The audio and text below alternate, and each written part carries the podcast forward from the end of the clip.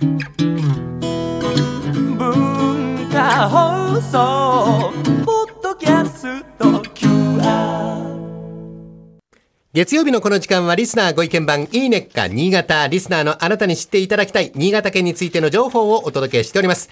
あなたにも一緒に考えていただきたい新潟県についてのクイズもありますので最後までお付き合いください。え今回は新潟市秋葉区にあります新津鉄道資料館をご紹介いたします。え新しいという字に、まあ、津軽の津という字で新津と読みますが、この新津という地域、鉄道と大変ゆかりの深い町なんですね。詳しいお話をこの方にお聞きしてみたいと思います。新津鉄道資料館副館長、水沢清さんとお電話がつながっております。水沢さん、こんにちは。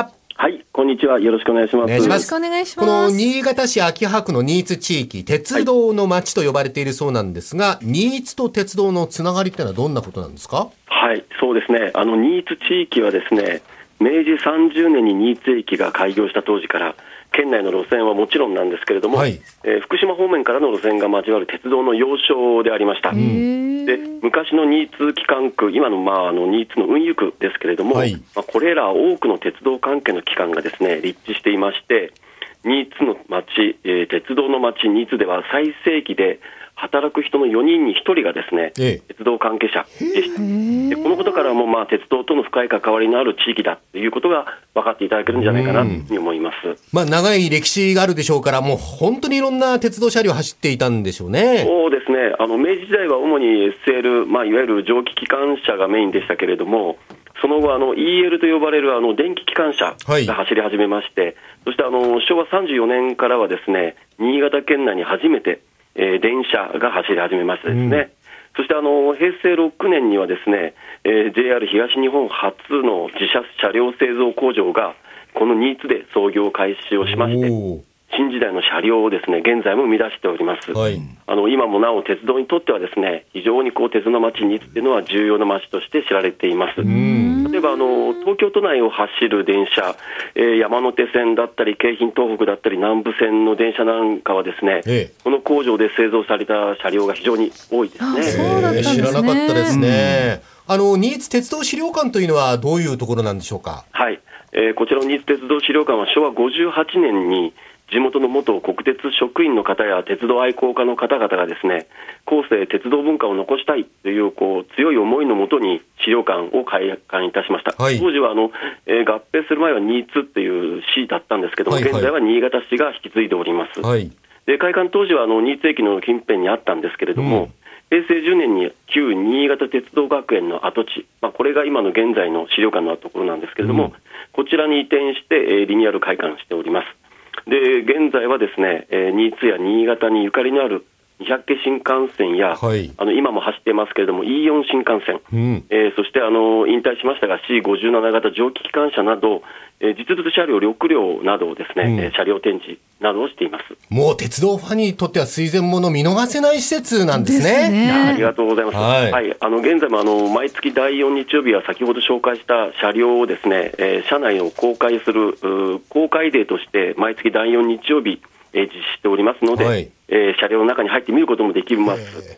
えーその他にですね鉄道運転シミュレーターやパンタグラフの昇降機体験コーナーも非常にこう子どもたち含めて人気ですね。ぜひあの明治、大正時代の鉄道レアアイテムをですね満載に展示していますので、ぜひご家族の皆さん、来ていただいて楽しんでいただきたいと思います。ははい。その新津で鉄道のイベントが行われるということなんですけども。い。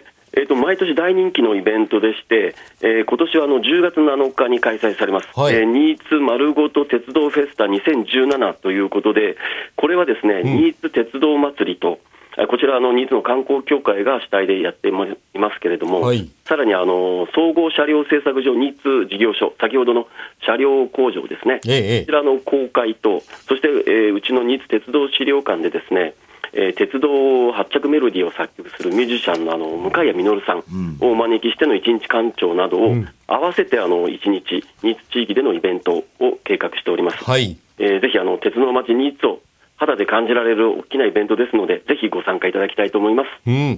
あの、最後に改めて鉄道の街、新津の楽しさ、アピールしていただけますか？はい、えー今日ご紹介した新津鉄道資料館以外にもですね、えー JR 新津駅前にはたくさんの鉄道車両が停止停車いたします。はいまた、あの、街中の商店街はですね、新津ゼロ番線商店街といいまして、鉄道資料の展示や鉄道グルメもたくさん楽しめます。うん。街中をぶらりと歩くだけでも、さまざまな鉄道スポットに出会えますので、ぜひあの鉄道の街に今も息づく鉄道文化を感じるために来てみてください。はい。水沢教師さん、ありがとうございました。は。はいありがとうございました。はい。ありがとうございました。さあ、それではここで新潟に関するクイズをお届けしたいと思いますが、はい佐伯茂 VS 倉田真由美になると思うんですが、佐伯茂さんもクイズをお得意中の得意といえいえいうことなんです鉄道けどね。困ったな。そうです苦手なジャンルが佐伯さんにもあるんですよね。JR 新津駅前にある公衆電話ボックス、鉄道の一部がデザインされてるんですね。さて、それは鉄道のどの部分がデザインされている公衆電話ボックスなのか。4択です。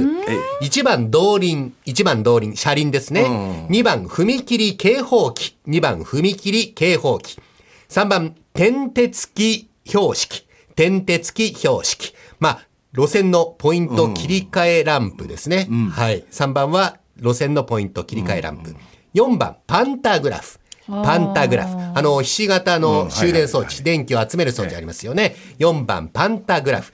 1番、動輪。2番、踏切警報器。3番、点鉄機標識。4番、パンタグラフ。4択です。